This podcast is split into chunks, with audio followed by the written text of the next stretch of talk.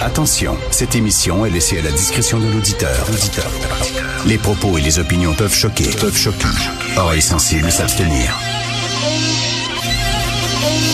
Richard Martineau. Martineau. Un animateur pas comme les autres. Richard Martineau. Salut la gang, merci de faire confiance à Cube Radio. Euh, Mario Dumont ne revient pas aujourd'hui dans sa chronique là, de, cette histoire qu'il y a des commissions scolaires qui vont euh, fermer leurs écoles pendant une journée parce qu'il va y avoir une éclipse du soleil en avril. J'en avais parlé la semaine dernière de ça. Il y avait eu un gros texte dans le National Post. Euh, donc, il y a plusieurs écoles qui vont fermer parce que il va y avoir une éclipse solaire.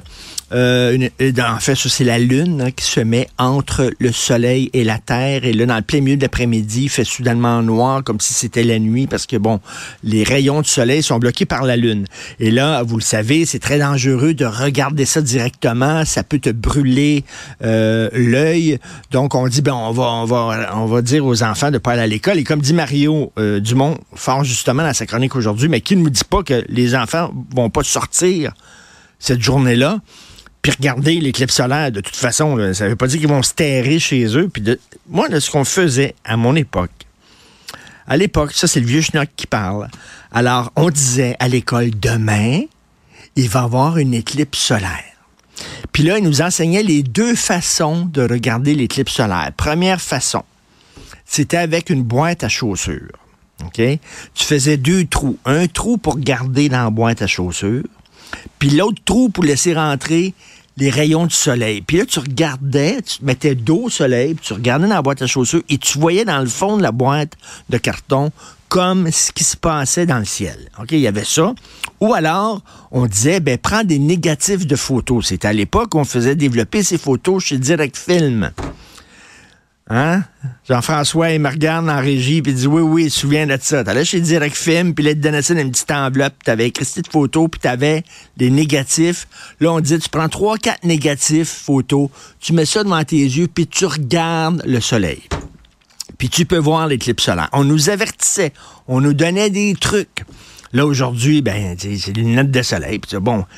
Là, non, pas, non. On est en 2024. Ah, Il faut terrer les enfants. Il va y avoir une éclipse solaire. Ça n'a pas de maudit bon sens. faut cacher les enfants dans le cave.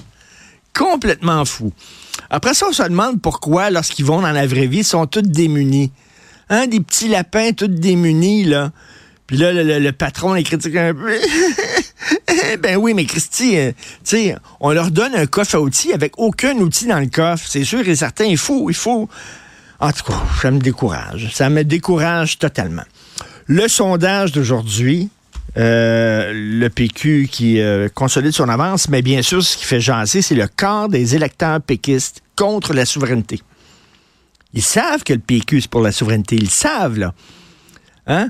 PSPP le dit, nous autres, si vous votez pour nous autres, ils regardent les- les gens dans les yeux, il va y avoir un référendum au premier mandat. Les autres, ils disent, oui, je vais voter pour lui.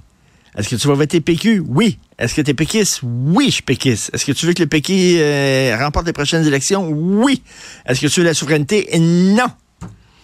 Je reviens tout le temps là-dessus. Je prends toujours cet exemple-là. Tu vas manger à la maison du spaghetti, mais t'aimes pas le spaghetti. Alors là, il y a les gens qui disent, ben pourquoi, c'est quoi le Christi de problème avec ces gens-là? Parce que là, il y a des souverainistes. Je vais en parler tantôt avec Mathieu Bocoté. Il va partir en peur, lui, là. Il va dire, regarde, ça veut dire que la souveraineté, ça s'en vient. C'est demain matin, là, les, nouveaux, euh, le- les lendemains chantants. Non, non, non, non, on se calme, on se calme. C'est pas parce que les gens votent PQ qui votent pour la souveraineté. Ce qu'ils veulent, c'est un bon gouvernement fédéral au Québec, mais par le PQ. On veut le beurre, l'argent du beurre et le cul de la fermière, ça, on le sait. C'est vraiment ça. Fait que là, ce qu'on veut finalement, c'est pas que l'indépendance se fasse. On veut que l'indépendance existe comme menace. Hein? Tu veux avoir le couteau sur toi, le couteau sur toi. Tu veux pas t'en servir du couteau. Mais si jamais quelqu'un te pogne par la gorge et te colle sur le mur, tu vas pouvoir sortir le couteau pour y faire peur. C'est ça. Fait que ce qu'on veut, c'est un PQ fort, au pouvoir, qui va avoir des gros crocs, mais on veut pas nécessairement l'indépendance, mais on veut faire peur au Canada parce que là, ben, euh, le gouvernement de la CAQ a essayé la méthode gentille. Hein, on a un gouvernement majoritaire, mais on va aller cogner à la porte d'Ottawa, puis on va demander poliment à Ottawa, à Justin Trudeau, pour le gouvernement fédéral, de nous donner davantage de pouvoir. Ils ont dit fuck you et ça n'a pas marché. La méthode gentille n'a pas fonctionné. Fait que là, on va dire, ben, on va avoir le PQ. Puis là, on va leur faire peur. Puis là, on joue tout le temps dans le même film. Quand j'étais petit, j'avais un petit robot à batterie. Puis là, il marchait, puis il marchait par terre. Puis là, il, arrivait sur le mur, pogne, cognait le mur, il reculait, il avançait, pogne, cognait le mur, il reculait, il avançait, pogne, cognait le mur. Là, il fallait que je le prenne puis le tourner. Sinon, il faisait ça à vitam aeternam. Ça, c'est le Québec. C'est mon petit robot, pogne le mur, on va aller, on va jouer la game euh, fédérale, on va aller demander de nouveaux pouvoirs, poum, ça marche pas, on recule. On prend le PQ pour être méchant, poum, ça marche pas, on recule on s'en va vers le Parti libéral, poum, ça marche pas, on recule. On est dans une impasse, dans un cul-de-sac total.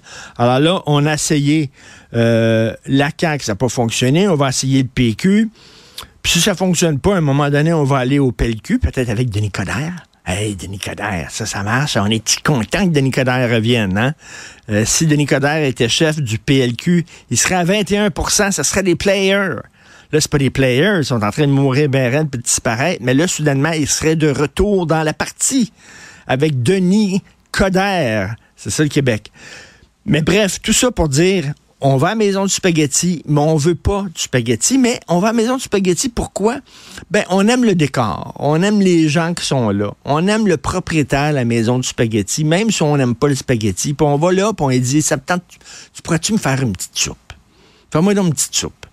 Hein? Puis là, euh, on le connaît, puis on, on, mange pas de spaghetti. Et c'est ça. On veut garder la souveraineté comme une menace, mais on veut pas mettre cette menace-là à exécution.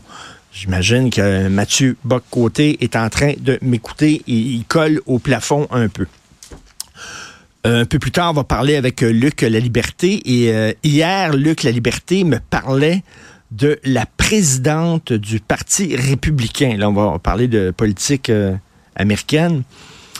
Donald Trump est en tabarnouche que Nikki Haley soit encore dans la course des primaires et qu'elle veut encore se présenter pour la chefferie du Parti républicain.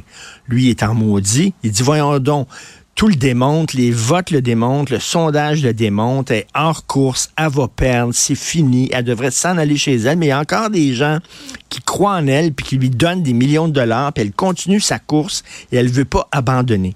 Et lui est en maudit, puis hier, s'en est pris à la présidente de son propre parti, la présidente du parti qu'il veut diriger. Là en disant t'es une ignorante, puis tout ça, puis tu devrais sacrer dehors, puis dire que la course est terminée, puis comment ça se fait ce niaisage-là, puis tout ça. Ben, il y a eu raison d'elle, on va en parler tantôt avec Luc. La présidente du Parti républicain, elle m'a dit, je vais démissionner. Elle s'en va. Donald Trump n'accepte aucune forme de critique et aucune forme d'opposition, même dans son parti. Il ne veut pas que quelqu'un se présente contre lui à la chefferie. Il a eu la tête de la présidente du Parti républicain.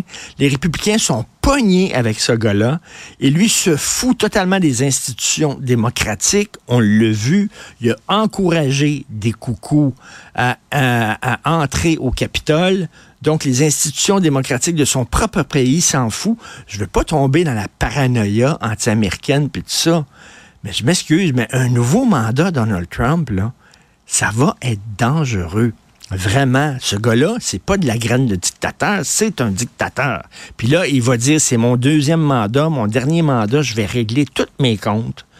Je vais gracier euh, les gens qui m'ont appuyé, qui sont actuellement en prison. Je vais tenter de faire emprisonner les gens qui sont contre moi. Euh, on sait qu'ils n'aiment pas la presse, puis ils n'aiment pas euh, les journaux, puis les médias. C'est quand même assez inquiétant. Quand tu dis qu'il est prêt à museler son propre parti, puis avoir la tête des gens qui l'appuient, qu'est-ce qu'il est prêt à faire avec son pays? Bref, à surveiller de près.